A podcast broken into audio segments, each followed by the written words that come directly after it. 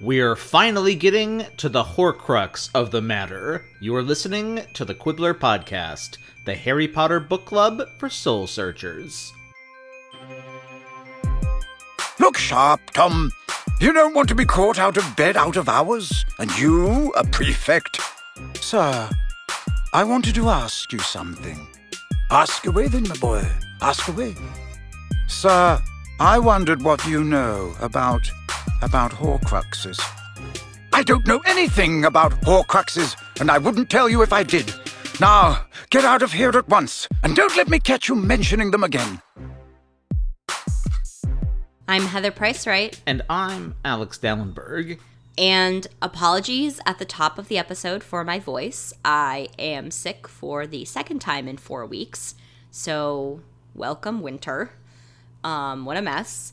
This week, we are still reading Harry Potter and the Half Blood Prince. We have the chapters called A Sluggish Memory and Birthday Surprises. As usual, we will be spoiling big old portions of the Harry Potter canon, and we will be cursing amply. We also have some adult themes. This week's adult themes are birthday drama, imposter syndrome, pet names, memory loss, and day drinking. Which uh, is sort of the most and least fun activity I can think of. We're not doing it right now. no, I'm too sick to day drink. Maybe a hot toddy. I'm going to see The Cursed Child later on Broadway. Yeah, So, so, it's a banner day for me. when you all hear this, Alex and I will both have seen Cursed Child, and we will be cooking up something to do about that fact. So uh, stay tuned. I cannot tell you any kind of timing for that, but Worth going to Midtown on a Sunday for. Yeah. I would say. anyway, Alex, what happened this week? In this week's chapters, everybody heads back to school after the holiday break. Molly Weasley is super bummed and very tearful as she sends everybody through the fireplace to go back to Hogwarts. I guess they've lifted like the Floo Network restriction or whatever, and like Hogwarts has been temporarily connected to the Floo Network. They go back to school a different way every single time. it's just like fucking pick something that's like safe and consistent. I, I mean, the Floo Network seems like it is, but whatever. Uh, anyway, so everyone fucking travels through a fireplace back to school. McGonagall tells them not to get too much like ash on the carpet. The fireplace they go through is in McGonagall's office. Seems really inconvenient for her. Certainly, there are other fireplaces in Hogwarts. That are maybe more public and less in somebody's private quarters. Everybody's got kind of the January glums. The fat lady is hungover as fuck. Ron and Hermione still aren't on speaking terms. But everyone has something exciting to look forward to because apparition lessons are coming up. So, Magic Driver's Ed, here we go. but before that happens, Harry has another lesson with Dumbledore. Things get a little heated because they clash over what Harry saw happen between Draco and Snape. Harry's like, Harry basically is like, dude, Dumbledore, what the fuck? Like, something is clearly up with Snape. Dumbledore's like, don't challenge me. Well, Dumbledore's like, I know more than you. Yeah, basically. So after that awkward moment, Dumbledore and Harry get down to business. Dumbledore tells Harry about Lovo's teenage years. Dumbledore says, Harry, Lovo was a teenage dirtbag, baby. Except he Uh, except wasn't. He wasn't. He was like Mr. Perfect. He had like this kind of cult of followers around him, lots of admirers. He was like he dropped his orphanage churlishness and became this like suave, high achieving, popular, successful student. And uh, he had lots of friends. And he was hot. Yeah, many of which who later became the core of the original Death Eaters. So awesome. Yeah. And but no one was ever able to pin anything on Voldemort and his Lovo crew. Um, they should have given themselves like a name. They did. Oh the yeah, they Death did Eaters. the Death Eaters, but you know, like before the Death Eaters. Maybe they were always calling themselves the Death Eaters. I Is there know. a cooler name than Death Eaters? Uh, yeah, you're right. There's not the Junior Death Eaters. The like sexy seven or whatever? like, what would be better than that? You're right. You're right. Anyway, they never got caught for anything, including the fact that the Chamber of Secrets was opened and a girl died. Also, at some point, Lovo got really into genealogy, so that's always like troubling. Dumbledore says, "Okay, we got to move along. It's Morphin time. We're going into Morfin Gaunt's memory. Very hard for me to extract. So, Dumbledore and Harry take another swim in the Pensieve. We see a teenage Lovo confronting Morfin.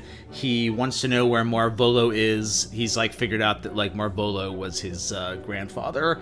Morfin says Marvolo's dead. Morfin at first thinks that he's the senior Tom Riddle instead of Tom Riddle Jr. So Lovo learns that the Riddles live nearby.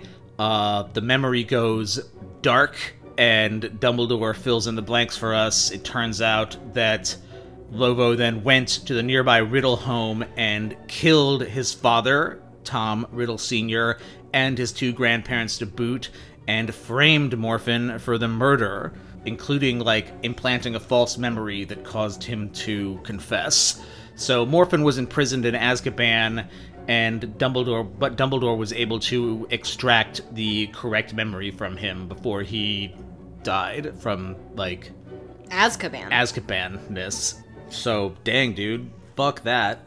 Dumbledore then produces what he says is perhaps the most important memory he's shown Harry yet. He has kind of a hard time getting it out of the, like, brain like container uh what's the, The file word is yeah. vial. yeah file the file File. F. No. PH. Vial. vial no they say file in the book No, they don't. yeah they do they super say file They do. Yep. wow File. owned in front of the entire quibbler listener You're audience right. I am. I'm contrite. So, file that one under Alex wins. anyway, he has a hard time getting the brain goo out of the file, uh, but eventually it comes out. It is teenage Tom Riddle at what I guess is a meeting of the Slug Club, uh, or one of you know one of fucking Slughorn's little soirees. Slughorn's in a very good mood because Tom has given him a box of crystallized pineapple, his favorite candy. Everybody's sort of shooting the shit until Slughorn realizes that it's pretty late, so he sends all the boys uh, back off to bed. Also, it doesn't seem like women were admitted to the Slug Club at this point in history. It's like McSorley's. Yeah, uh, yeah, which is a very famous bar in uh, in the East Village That didn't admit women until like like the ni- 1970s, the something like something like disturbingly late. Anyway, uh, no women are at this slug club uh, meeting, but you know times change. So everybody heads off to bed, but Tom hangs back and says, "Professor, I have a question for you." Slughorn says, "Anything, my boy, anything." He says, "If you were a hot dog and you were hungry, would you eat yourself?" what? No, that's not what happens. He says, What can you tell me about Horcruxes? And the memory gets all like weird and foggy, and Harry just hears like Slughorn's disembodied voice being like, Get the fuck out of here! I don't know anything about them, and if I did, I wouldn't tell you. And that had happened like one other time in the memory too, where like Slughorn chimed in and was like, You're gonna come to a bad end, young man. Quit being so evil. So, end scene. Dumbledore tells Harry that the memory, obviously, has been tampered with, and that Harry's mission, should he choose to accept it, actually has no choice to accept it. He just says, Your mission is to get the pristine memory from Slughorn. You're the only one with the chance. You're Slughorn's weakness. Go get him, Tiger. Fast forward to potions class with Slughorn. They're working on antidotes. Specifically, they're learning about Golpalott's third law, which states that the antidote for a blended poison will be equal to more than the sum of the antidotes for each of the separate components. Unquote. Uh, Harry isn't really paying attention, so he's like fucking up in the lesson, and it finally seems like Hermione is going to outdo Harry at potions this year, which she is super hella fucking psyched about. But Harry, in desperation, flips ahead in his textbook and finds the words, just shove a bezoar down their throats. So when Slughorn comes around to check on everyone's antidotes, Harry just hands him a bezoar. A bezoar? I cannot pronounce this name. It's a stone from the belly of a goat. Slughorn thinks this is fucking hilarious and gives Harry full marks and Gryffindor 10 points for sheer cheek. Uh, and Hermione is livid. A bezoar we learn. I'm just gonna say this differently every time. Uh, a bezoar we learn can cure most poisons, uh, but not all, but most. So Harry found a little workaround, a uh, a goat hack, will. I don't know. Harry, sensing that Slughorn is extremely pleased with him, hangs back and in a funny mirroring of the Pensieve scene, asks Slughorn what he knows about Horcruxes. Slughorn angrily refuses and says, Dumbledore put you up to this, didn't he? I don't know anything about them. Uh, I don't know anything. Leave me alone. So that didn't work at all. Hermione is fucking pissed at Harry for his performance in potions class, but she still researches Horcruxes for him. She can't find anything in the library except a cryptic line in the book Magic Most Evil that says, Of the Horcrux, most wicked and fucked up of magic, we shall say nothing. So that is ominous AF. So it's too evil for most For evil. magic most evil, yeah. It's just super duper fucking evil. Apparition lessons begin, taught by Wilkie Twycross. Wilkie Twycross is a apparition instructor sent by the Ministry of Magic, and he just wants the D. The three D's, that is, he's really obsessed with teaching them the three D's destination, determination, and deliberation. That's how you apparate. You have to like envision your destination and then be like super determined to get there, and then I don't remember what deliberation is. You have to do it very deliberately. You have to like think fucking hard. Yeah. Doesn't go very well. Susan Bones splinches and says, Ouch, my bones. Meanwhile, Harry overhears Malfoy talking to Crabbe and Goyle about something. He tells them that something he's doing is taking longer than it should. Harry also infers that he's using them as lookouts for something. So Harry later uses the Marauders map for a goddamn change. Why isn't he using this all the time?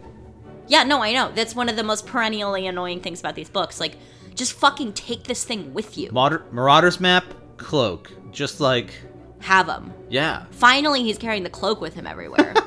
It's pretty suspicious though because Harry often has trouble finding Draco on the map, although he thinks he just can't find him amidst all the other black dots. I don't know. Uh, he does see Crabbe and Goyle guarding seemingly empty corridors. Ron's birthday arrives uh, while Harry is looking in his trunk for the Marauders map to do his daily inspection. Ron unwraps and eats a bunch of chocolate cauldrons that he just found on the fucking floor. he thinks they're a birthday present. He thinks this he thinks this box of chocolate cauldrons is a birthday present. Uh, as they're about to go down to breakfast, Ron starts acting super weird. He's sighing and talking about Romilda Vane and how he thinks he loves her and how her hair is so like glossy and black and awesome.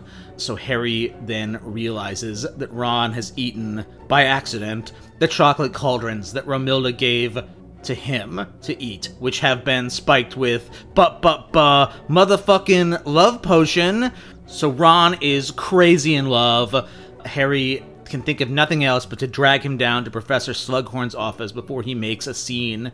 Uh, he already has made. He like punches Harry in the face for like, I guess insulting Romilda by. What does he say about Romilda?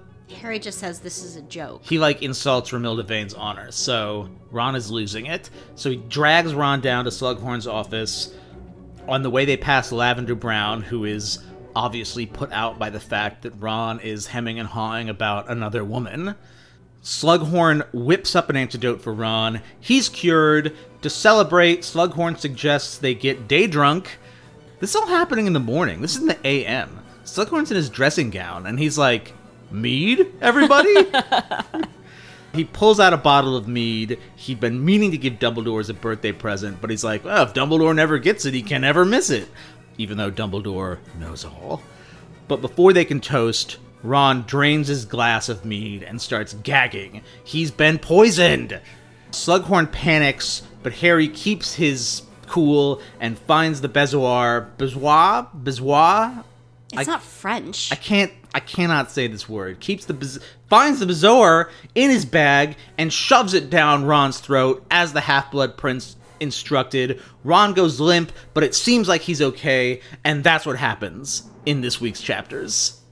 So we have this scene of Harry actually challenging Dumbledore and pushing back pretty hard. Not of great importance? repeated Harry incredulously. Professor, did you understand?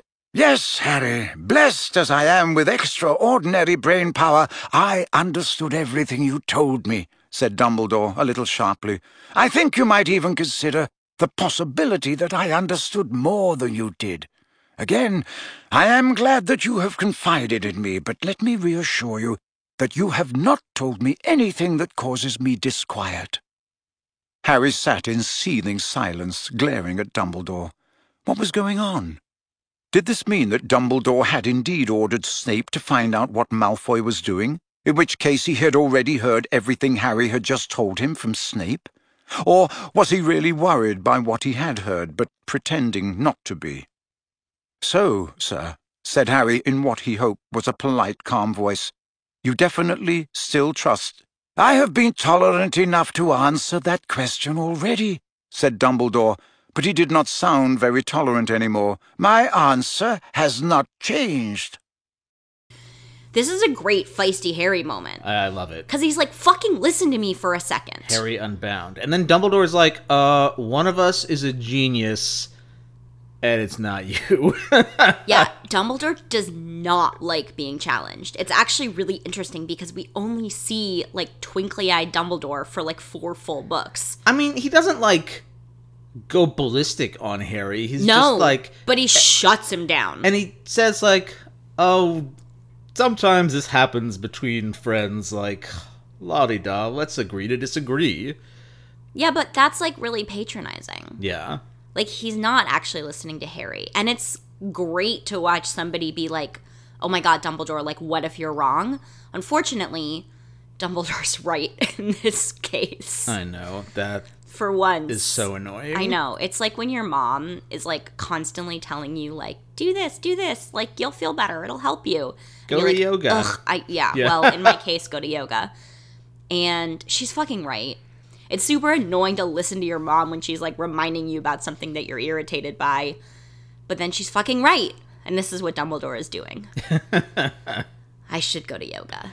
And Harry should trust Snape, even though there is no evidence that Harry should trust Snape until like the last scene of the last book. No, I mean, there's evidence that Harry should trust Snape. The uh, Snape becomes pro- like the Death Eater overlord. Yeah, but he protected the Sorcerer's Stone.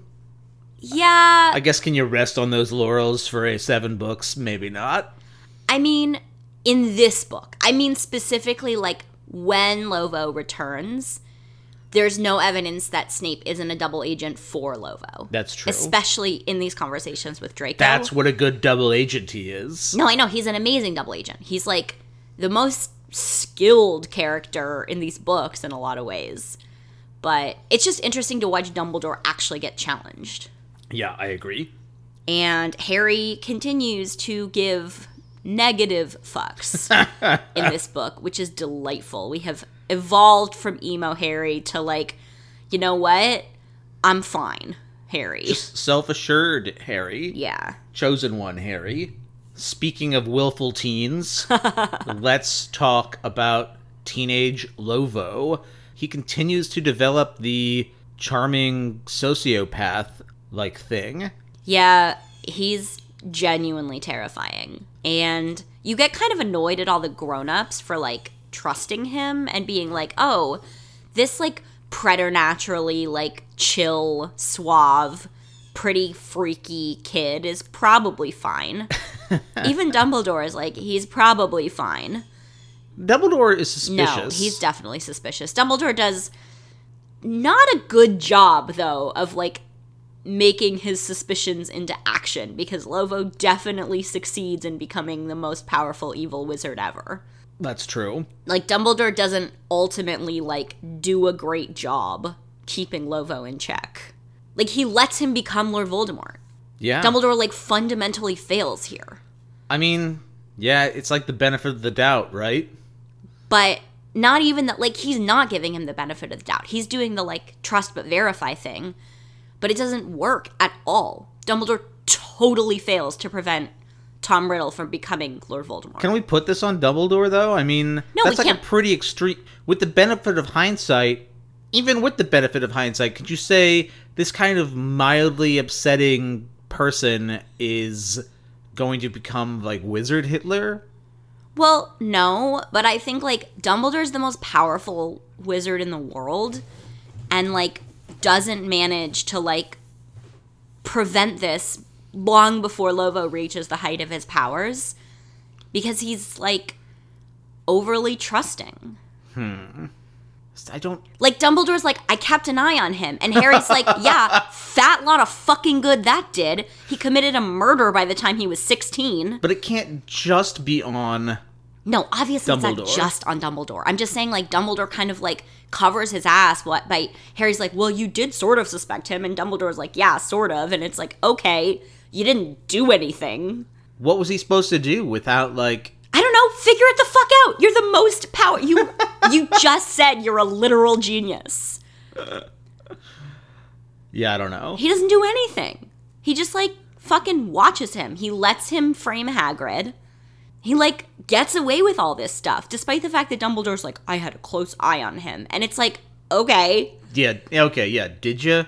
Like, He does- did you really? He does commit a murder at like 16 years old. Multiple murders. He Yeah, a four people murder, die. a triple homicide. overall like yeah he he kills his father and grandparents he makes i mean he leads to the death of moaning myrtle Well, dumbledore's keeping a close eye on him is utterly ineffectual i guess like maybe he would have killed like more students kind of Ugh, my voice sounds awful i'm really sorry you guys I don't. I just. I still don't blame Dumbledore too much. No, no, no. I don't. Okay. I don't blame Dumbledore. I just mean that Dumbledore is like pretty like, oh yeah, no, I was very careful. And it's like, you weren't. You should have insisted that you went to Diagon Alley with him. I mean, just like do some behavior management. I don't know. I just think Dumbledore gives himself a lot of credit for like seeing ahead of time like what this was going to turn into. But like it doesn't do any good. Like he doesn't prevent it. Yeah. he doesn't come anywhere close to preventing it. And he's just like he sort of relies on like, oh, like Lovo is gonna become Lovo, and it's like I just don't think that's inevitable. I guess the question is how much is the person at, this is like the big historical question, right? How much is Lord Voldemort and his personality like the driver of like these two wizarding wars and how much is he just a symptom of like socio political and economic like forces? Clearly there were followers for Voldemort to recruit to his like ideas like does this happen with Voldemort or without him? Like, does somebody else? If No. Dumbledore, if Dumbledore No. like, Voldemort is a once in a generation mind. so he's like a black swan, basically. I mean- well, I don't think I think you're right about all the sociopolitical forces that like allow him to like amass the kind of power he does, but everybody says like different from like muggles, like Lord Voldemort's actual magical powers are preternatural and once in a generation. okay, there wasn't somebody else who was going to be able to become the kind of like super wizard that Voldemort becomes. okay, Like, I mean, we're given to understand in the world of the book that he is utterly unique, not necessarily in his views, but in his power. You know, Lestrange wasn't going to become like Voldemort if Voldemort didn't. Mm. Because Voldemort is a once in like a hundred years So he's like, powerful wizard. so he is truly like He's different. a Napoleon type, or like More than Napoleon. Napoleon wasn't literally magical. no, I, so more like, an antichrist. yes, like his abilities are insane. I mean, that's made very clear with Teenage Lovo. Like he's a genius. Right. He's incredibly powerful. He can do Avada Kedavra with like the flick of a wrist. Again, by the time he's sixteen, like his ability to develop his like dark magical skills is not normal and is not based on just his like political views. Because i don't think he actually has that many political views. He believes that he shouldn't be allowed to die and that like people who aren't powerful the way he is deserve to be subjugated. That's not like socio-political that's sociopathic. You know? Yeah. like no i don't think So that you there's don't like think he actually has a firm kind of pure blood ideology that like the Malfoys have? I think his ideology uses that as a means to gaining power. Yes, I think his ideology is Lovo should be in charge of everything. Hmm. Because, like, he is the most powerful and important and significant person on the face of the earth, which is being a sociopath. Interesting. Like, I don't actually think he's that ideological. Huh. I think he thinks all people that are less powerful than him, which obviously includes muggles in his estimation, deserve to be, like, under his rule. Right. But he also believes that about other wizards. Yeah. Like he clearly doesn't think like, oh, kind of any one of us Death Eaters could like really like lead this movement. Like he thinks that he's the greatest wizard of all time and that he should fucking rule all. Forever. Yeah. For literal For ever. literal ever. He doesn't think that he should have to die. and I don't think that's like anyone could have been that. yeah. Clearly. All right. I mean, I was just I just thought I would float the question. Well, no, and it's like a good question. And it's a question in like Muggle Wars, but like I think it's different because we're given to understand that Lovo's like magic powers are just unreal. Yeah. But still like Dumbledore is like I don't know, I guess not to blame. But Dumbledore is the other most powerful wizard in the world and he does let this happen under his watch. Yeah. But I guess what are you going to do? Like kill a teenager? I'm just like inclined to blame Dumbledore because I think Dumbledore gives himself a lot of credit. My take isn't that like Dumbledore is at fault, but my take is that like people are like blind true believers in Dumbledore's like constant ability to save the day and he super doesn't when it matters the most. Yeah. Fair enough. So we go back to Mighty Morphin.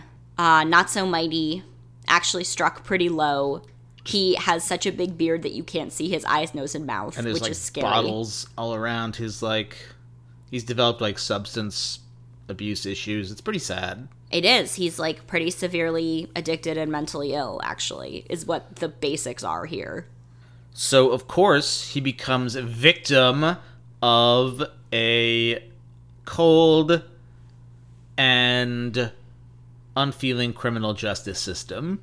I don't know if it's like wild to me that he's so easily framed because like Morfin is exactly the kind of person who would like get a raw deal in like the courts, you know? He's like poor, he's mentally ill, he's like fair even though he's from this like old wizarding family, he's like you know, he's a fairly marginal character, so like like I'm not super surprised that the wizards just like take him in and like throw like lock him up and throw away the key and are just like who cares about this guy, you know? Because like that's like We have lots of examples of that in the American Muggle yeah, yeah. system. Like he gets, you know, I'm not surprised that Morfin gets like doesn't get a fair shake, but you would think that with all the technology, not te- it's not technology, it's magic. Well, Arthur C. Clarke said any sufficiently ex- advanced technology is indistinguishable from magic, basically. So maybe this all is technology. But anyway, with all the magical methods that wizards have of telling truth and also making other people not tell the truth, like your ability to like Imperius people or like implant memories, uh, you'd think they just wouldn't take like a blanket confession as like proof of guilt.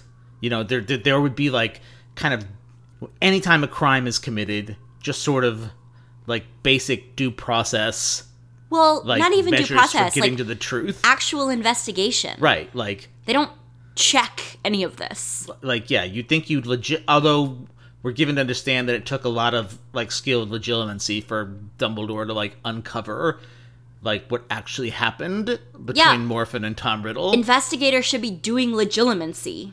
I mean, yeah, probably. Or like, it's wild that you have a substance like Veritaserum and it's like never used. Although it's not clear in the case where someone's memory has been altered whether Veritaserum would produce the actual truth or the implanted truth. Yeah, that's a big question I have. Like, does Veritaserum reveal the truth as the person taking the Ver- the Veritaserum believes the truth to be, or like the actual object? First of all, I don't believe all the way in actual objective truth, um, because like everything is mitigated through like perspective and experience.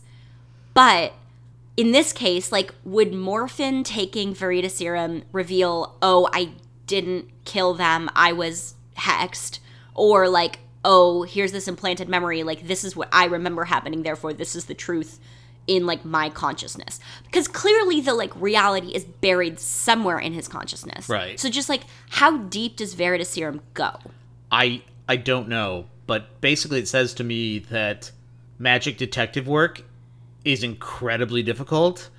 Uh, but done badly or not done- even but- attempted yeah. they don't actually badly. do any Like, investigation it also makes me wonder, and it doesn't seem like we have anything resembling like your basic jury trial.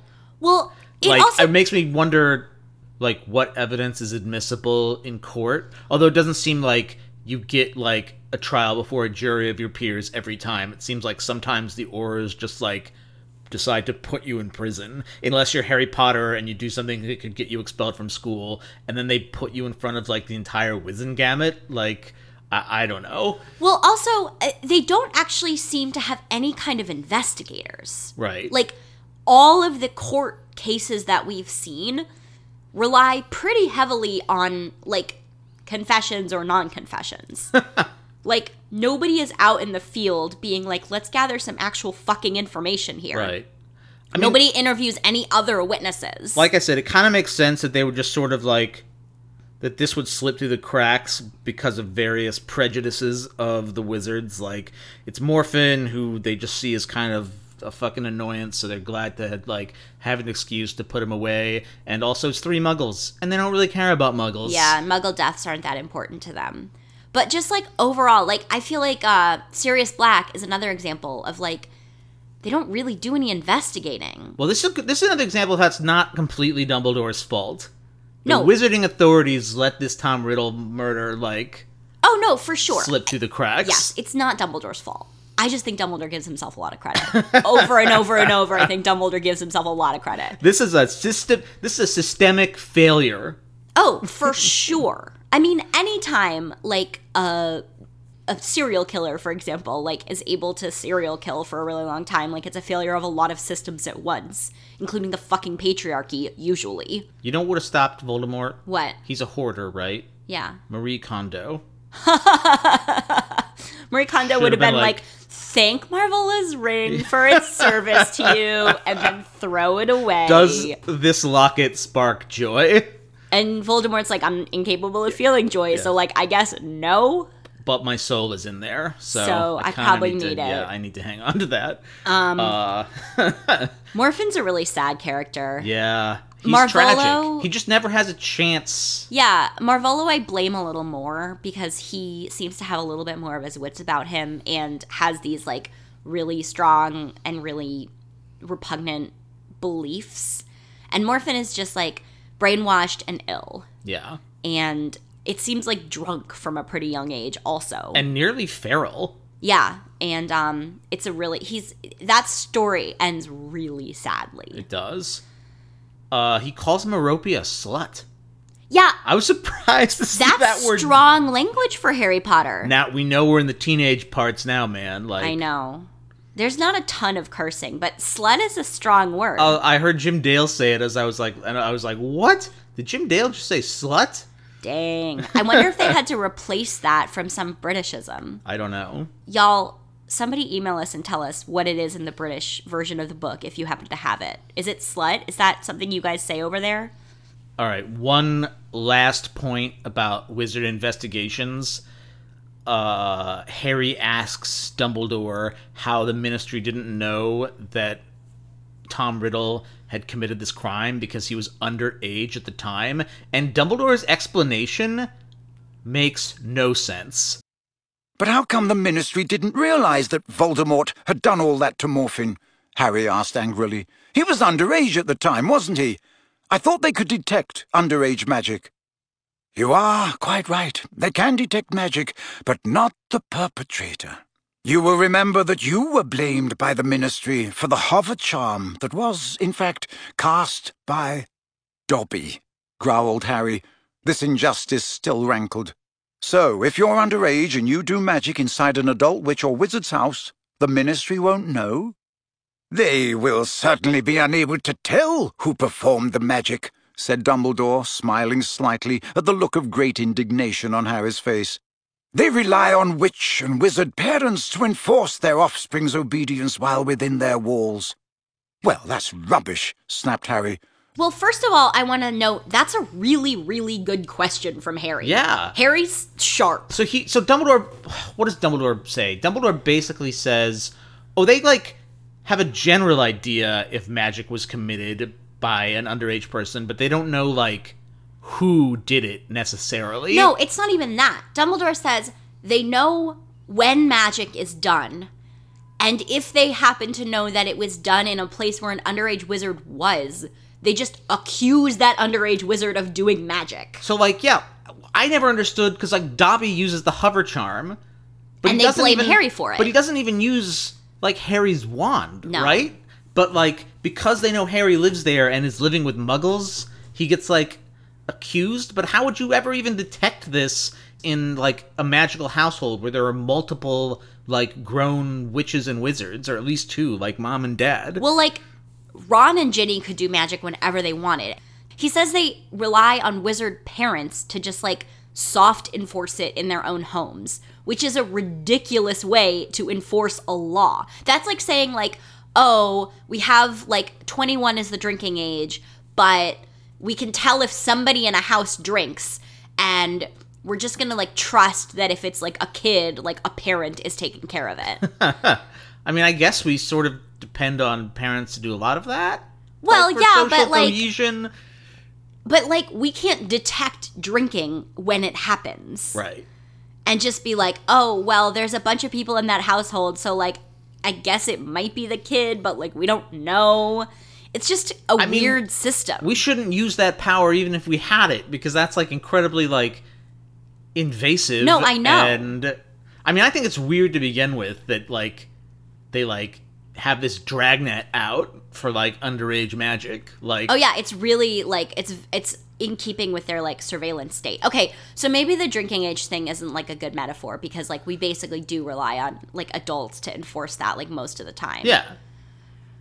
But I mean, Harry's like, that's rubbish. Like, I was given to understand that they could like figure this out, and that's like Yeah, that's true. that's what I thought. they do give the impression that they can tell like who does the magic. Uh, I think this is just like a plot hole that she sort of like very, very, very sort of like sloppily papers over with like a one off line from Dumbledore. he's like, it makes total sense, and Harry just says, no, it No, it doesn't. No, it super doesn't. They're arguing about plot points within. They're arguing about plot holes within the uh, the chapter because, like, okay, they know that magic was committed, so they just guess that it's underage magic. If magic happens somewhere that it seems likely that an underage person is committing magic, so they just know that the killing curse happened at the Riddle House. and they can trace can't the tell- wand it came from. They can't tell that it was only if they find the wand, though That's true.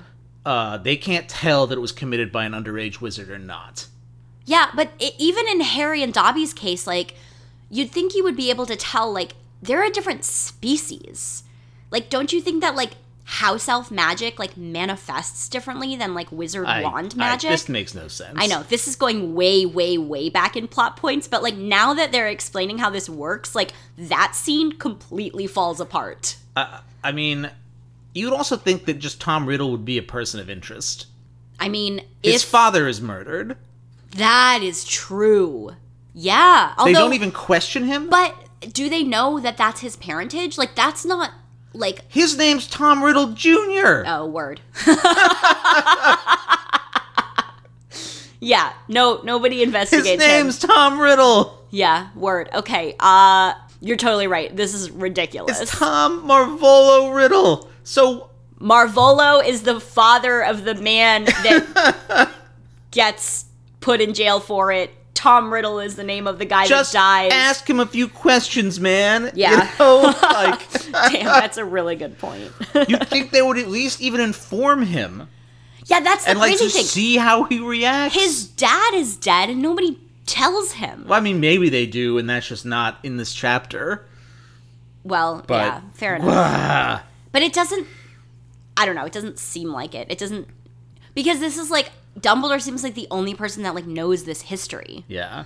I I always thought the underage magic thing didn't make a ton of sense, but now it makes even less sense. Yeah.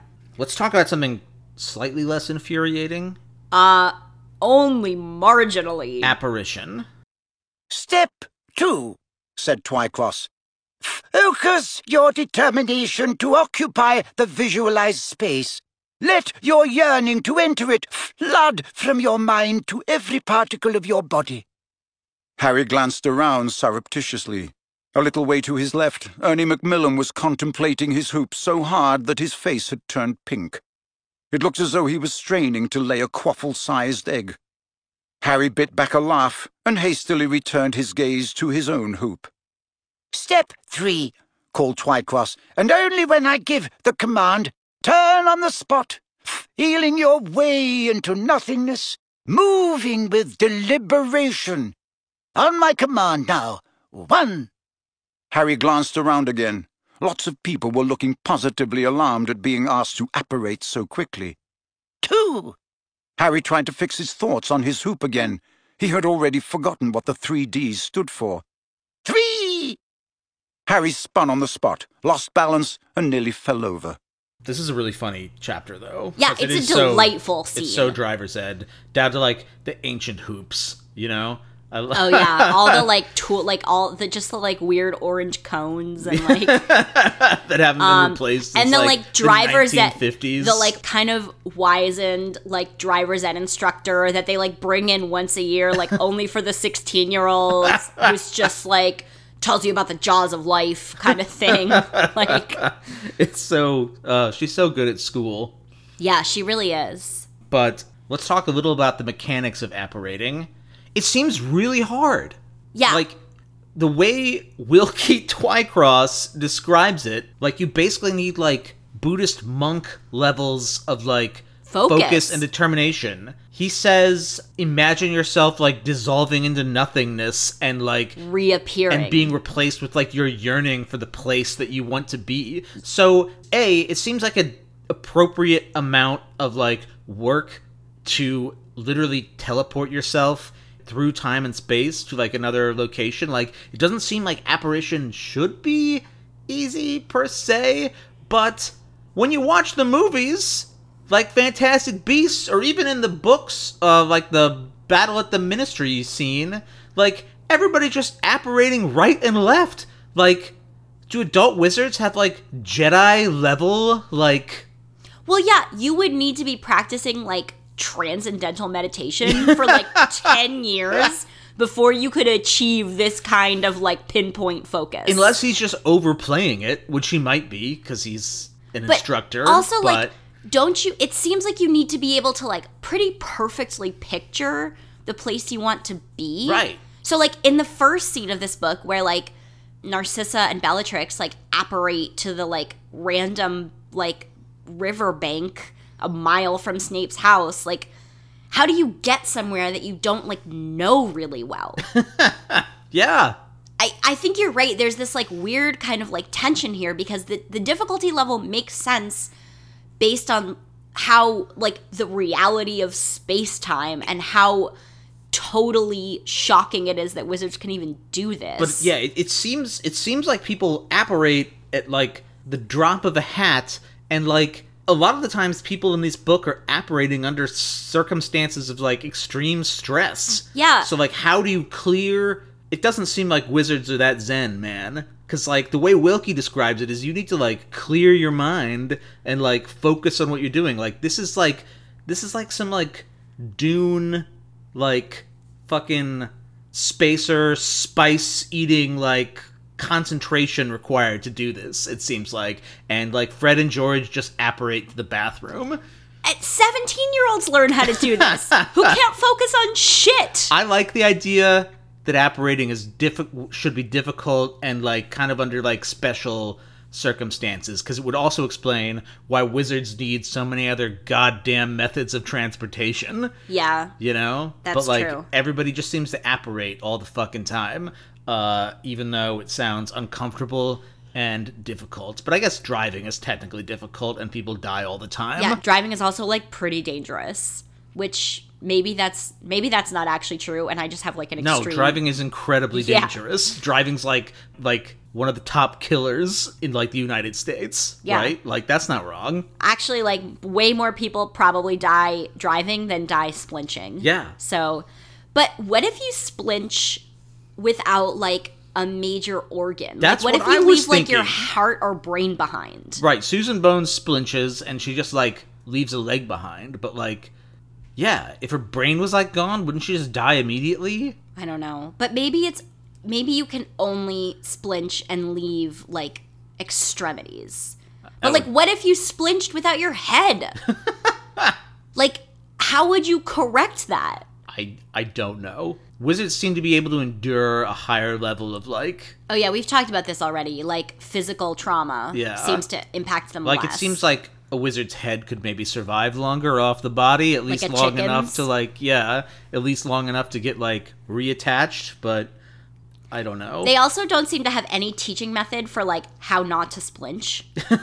yeah, like, when Wilkie's you- basically like, "All right, I've told you how to apparate, now everyone do it." You might splinch. Although, I mean, how else would you I don't know. Learn There's how to do it. Like, you have to- instructions for how not to crash in a in driver's ed.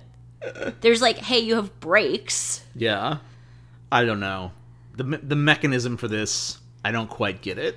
It's like really fun, It's a And great I- chapter. and I really enjoyed it. But yeah, it's thinking about it too hard. As with a lot of the magic in these books, it's what else like, are we here to do if not overthink it? Yeah, exactly. Uh, also, the lessons are really expensive. They're 12 galleons for this 12 week course. That's more than a wand. A wand is like 8 galleons. Yeah, this is one of those things where, like, this is a scene where Ron normally would be like, I can't afford that. Like, how are the Weasleys paying for um, all of their kids to take apparition lessons? Maybe lessons? everybody just ponies up for apparition lessons. Also, Mr. Weasley has a promotion. Oh, also, Fred and George are, like, rolling in it. That's true. So They're now, rich. so they probably fronted, they maybe fronted the money. I guess the. Weasleys are actually, like, fine now. Wow, the Weasleys are the only upwardly mobile family in the wizarding world. because of their entrepreneurial sons who Mrs. Weasley thinks are, like, no good nicks. Neo liberal Quibbler podcast. the Quibbler podcast for neoliberals. Speaking of things that feel like at least close to kind of difficult and or sciency, we have this interesting scene in potions class where they learn theory. Yeah, the for ac- the first time Golpalott's law. is like seems like actual chemistry. And Harry does his damn best to avoid learning it. In fact, he doesn't learn it. Harry avoids learning the only bit of practical theory that he's ever taught in these books by like grabbing Being a his dickbag. by grabbing his like game genie or whatever the Yeah. fucking Half Blood Prince book. Um, and by just like being rude. like I love imagining this scene in Snape's class Dude. because the difference in reaction. Slughorn is like, "Oh, lol, like you're such a cad," and Snape would be like, "Get the fuck out of my yeah, class." he'd be like, okay, tell me how a Bezoar Bezelbub thing. Tell me exactly how it stops people from being poisoned. yeah, why don't you tell me a little bit of theory behind the Bezoar? Uh, but Harry can't because Harry doesn't actually know shit. and you know, Hermione has a point when she's just like, "You're not learning." Hermione had left her stool and was halfway towards Slughorn's desk before the rest of the class had realized it was time to move. And by the time Harry, Ron, and Ernie returned to the table, she had already tipped the contents of her vial into her cauldron and was kindling a fire underneath it. It's a shame that the prince won't be able to help you much with this, Harry, she said brightly as she straightened up. You have to understand the principles involved this time. No shortcuts or cheats. Annoyed, Harry uncorked the poison he had taken from Slughorn's desk, which was a garish shade of pink, tipped it into his cauldron, and lit a fire underneath it. He did not have the faintest idea what he was supposed to do next. He glanced around at Ron, who was now standing there looking rather gormless, having copied everything Harry had done. You sure the prince hasn't got any tips? Ron muttered to Harry. It's really a hallmark of one of Hermione's major character flaws that the reason this annoys her is because she likes to be the best in class. Like, that's silly. But she's totally right in that he's not learning how to do anything and he's not like using his education to like the best of its ability. One question that we had as we were going through some actual potions theory is like, this seems like something a muggle could do. Yeah. If he like had the ingredients. If you had, yeah, if you had the ingredients and like the potion book. the potion book, could a muggle make this stuff?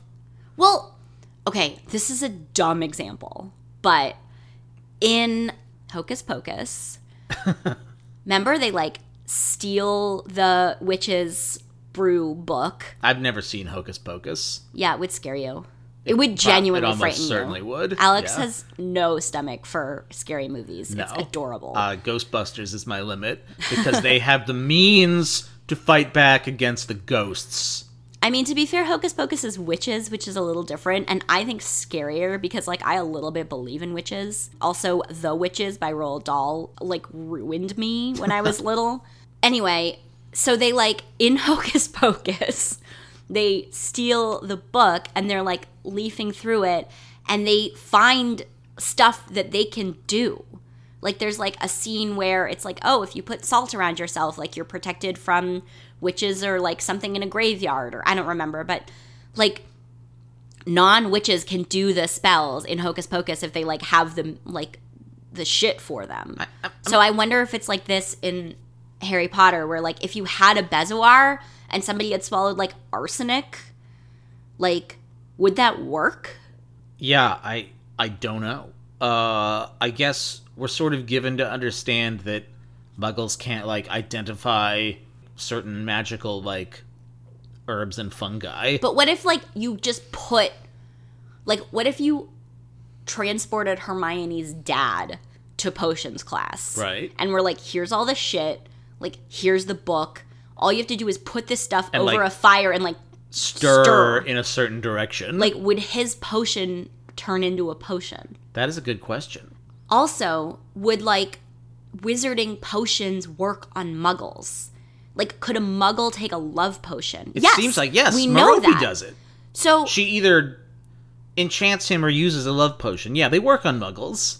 So, like, does the opposite work? Oh, and muggles are admitted to St. Mungos occasionally. That's true.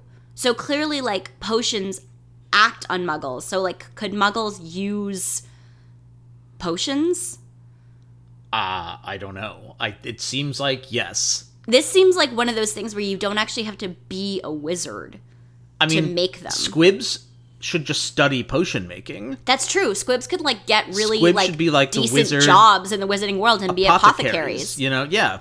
Filch should have taken up potion making as long as you don't need because some some potions require incantations, but not all. But not all. and all. and it seems like relatively few, in fact. So mm-hmm. if you were like a really smart, like if you were like a really intellectually gifted squib, like you could probably come up with like poison yeah, you have access to all the materials. all the materials, This and you seems have more like- knowledge of like magical plants. This seems like a little bit more like Care of Magical Creatures, where like the like items are magical, but you don't have to be like. Could a Muggle like take care of a blasted Skrewt? Well, I mean, Hagrid's wand has been busted, and he can't use magic, so yeah. That's true. Yeah. So this potion seems like something that like theoretically you could do without being right. magic. the yourself. idea, I mean, whatever. This is like wizards can't imagine integrating the non-magical and magical world, even though potion seems like a place where muggles would clearly have access to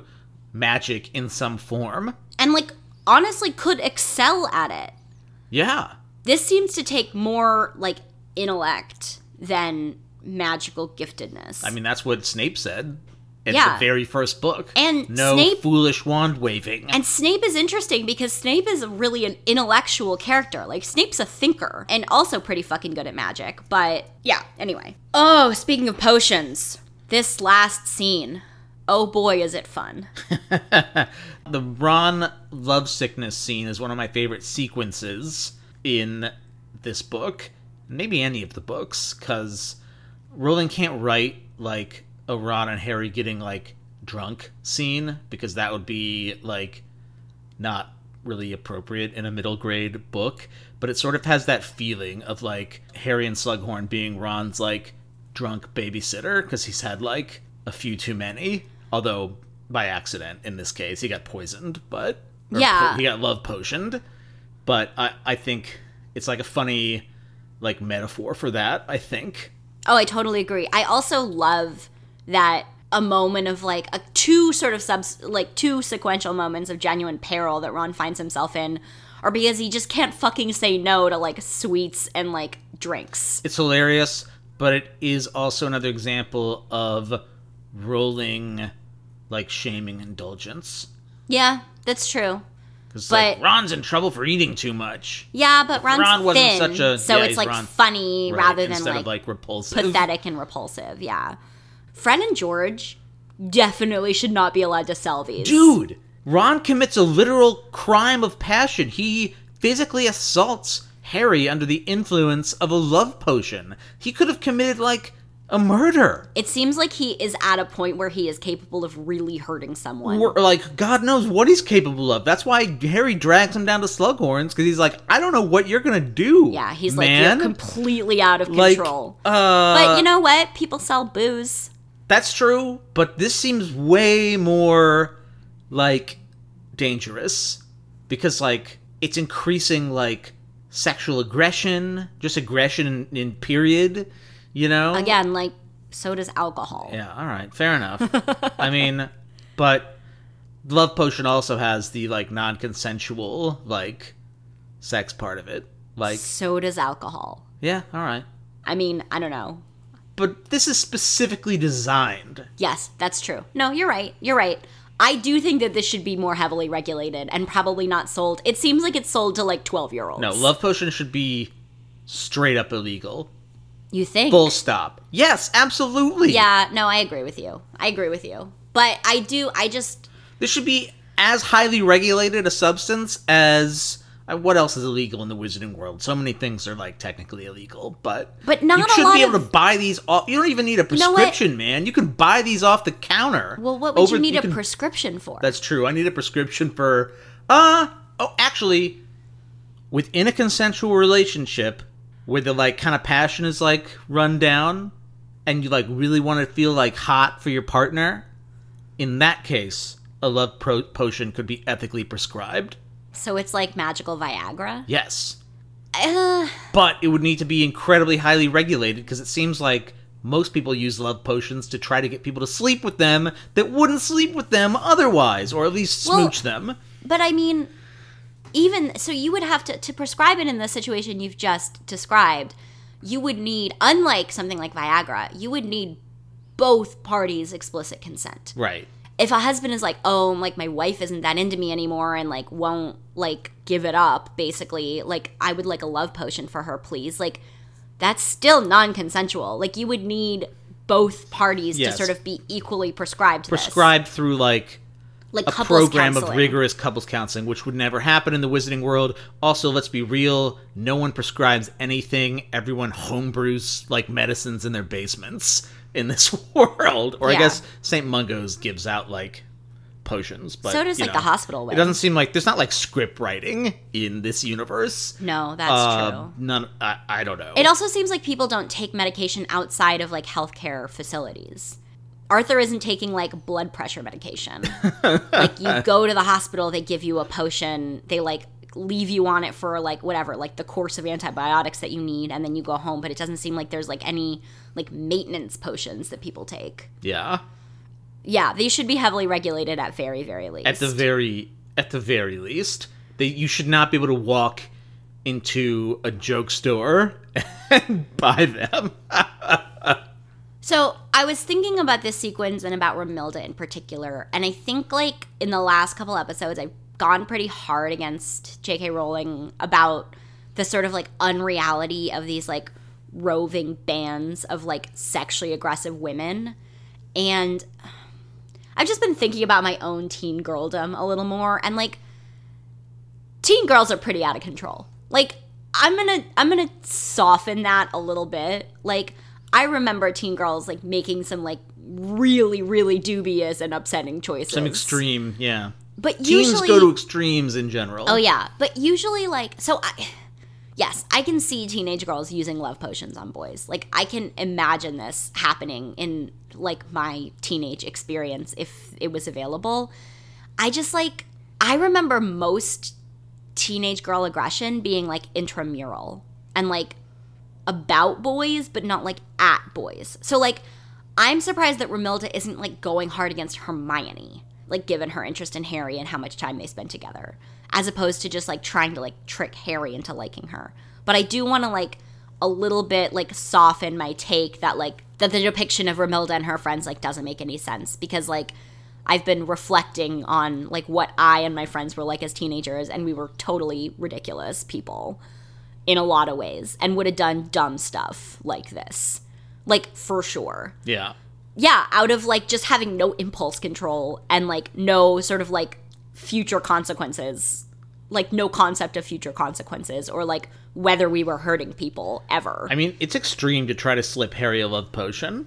Yeah, but like, Like, what's Romilda gonna do after it wears off? Like, keep giving him love potions, or yeah, like, that is true. Well, but that's very teenage to Right. like not think multiple like steps what's ahead. the next step? yeah, just like imagine this like one romantic moment where like Harry Potter all of a sudden is in love with you, but then like, okay, yeah, what happens next? But that's very teenager. But creepily in love with you. Like Ron is like off the deep end here. well, they also say that love potions get stronger, like they age. So this one has sort of like turned.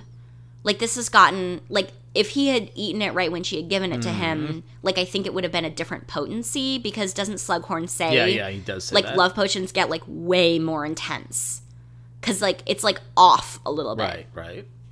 um but still no like fair point he's like totally out of control Poor guy. Ron's in a bad way. Slughorn is well, he's clutch at the beginning of this scene. But then he like totally falls apart Yeah. at the poison part But he's a very good love drunk babysitter. Like he's super good at like when someone's under the influence of some gnarly potion. He's just being good like at, all right like he's very calming he's Mm-hmm. like we're you're good we're gonna like figure this out like yeah but then he like totally falls apart but Yeah. i mean i think he it makes sense that he totally falls apart because like he's the one that's like given this poor young man this like poison Well, he's in shock, yeah. and he's like what the fuck just happened how does this is poisoned by draco yeah, right we're gonna find we're gonna find out i just how like this happens. i don't remember how draco knows that this is for dumbledore I I don't know. so this is an interesting moment. we will um, we will find out subsequently or be reminded. True. Who's your unsung hero? My unsung hero is the fat lady who is just so hungover from like the holidays and now she's having a dry January and she's changed the password to abstinence. Although I ha- yeah, her and her friend Violet drank all the wine in like another painting, which I have some metaphysical questions about this. W- Do they just need to paint more wine now or whatever they drank? You know? no, I think it someone- like magically replenishes. Because the painting always has wine in it. The painting can't like Does it? No, I don't right. think we I don't know, know. that. You're right. We don't are know they, that. Are they have to gonna bring in?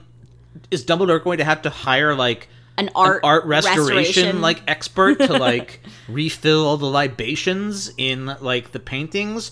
Also, how does the fat lady experience drunkenness? So she's she herself is a representation. She's drinking the representation of like alcohol Yeah. and it makes her drunk is it because wizards who the wizards who created this art know that that makes drunkenness i, I there's a lot of existential questions here as there always are. with the they- paintings There's what always does the these fat like lady see when she looks out of the painting is it another painting there's always these like funny throwaway moments with paintings which are like in reality absolutely chilling. yes Like, how does she experience that drunkenness? That's what I want No, to know. Like, really- it can't be the same chemical reaction that happens to like people Right, she not doesn't in have the a body. world. It's wild. You're totally is, right. is it just this? Is it just like the simulacrum of drunkenness that everyone sees from the outside, and she's not actually drunk? I don't know. She seems to be in discomfort. That's true.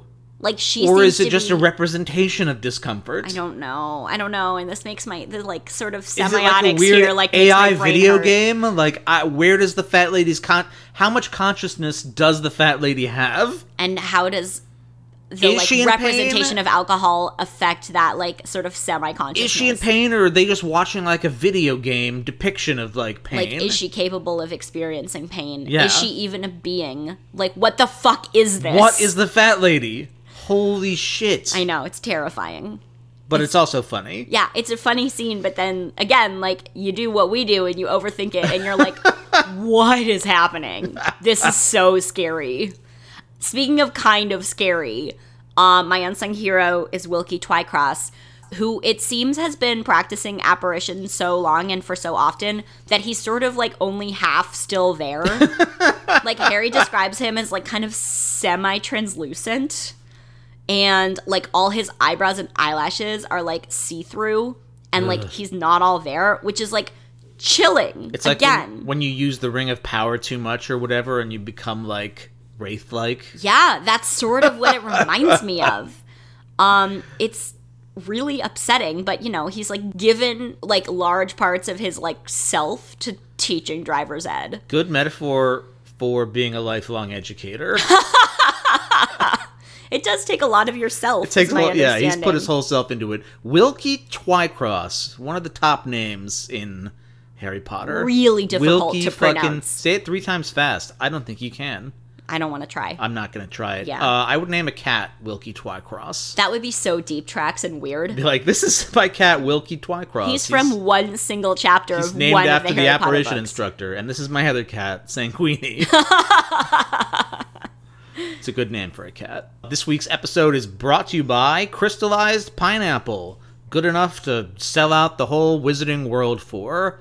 Slughorn basically gives away the secret of Horcruxes for a bag of candy. Yeah. What the fuck? Well, and because he like thinks it's like cool that R- Tom Riddle is like interested in like crazy shit, which is like dumb. yeah. The audiobook clips that you heard are courtesy of Penguin Random House Audio. They are from Jim Dale's performance of Harry Potter and the Half Blood Prince. We are all the places you find podcasts, so subscribe wherever you'd like. If it is Apple Podcasts, we would love it if you would leave us five little stars and a review, um, if you're so inclined. You can email us, quibblerpodcast at gmail.com. You can find us on social media at Quibbler Podcast across the various platforms. And um, yeah, get in touch. We'd love to hear from you. Send us your e owls. And next time, we will be reading the chapters from Harry Potter and the Half Blood Prince called Elf Tales and Lord Voldemort's Request. See you then. Thanks, amigos.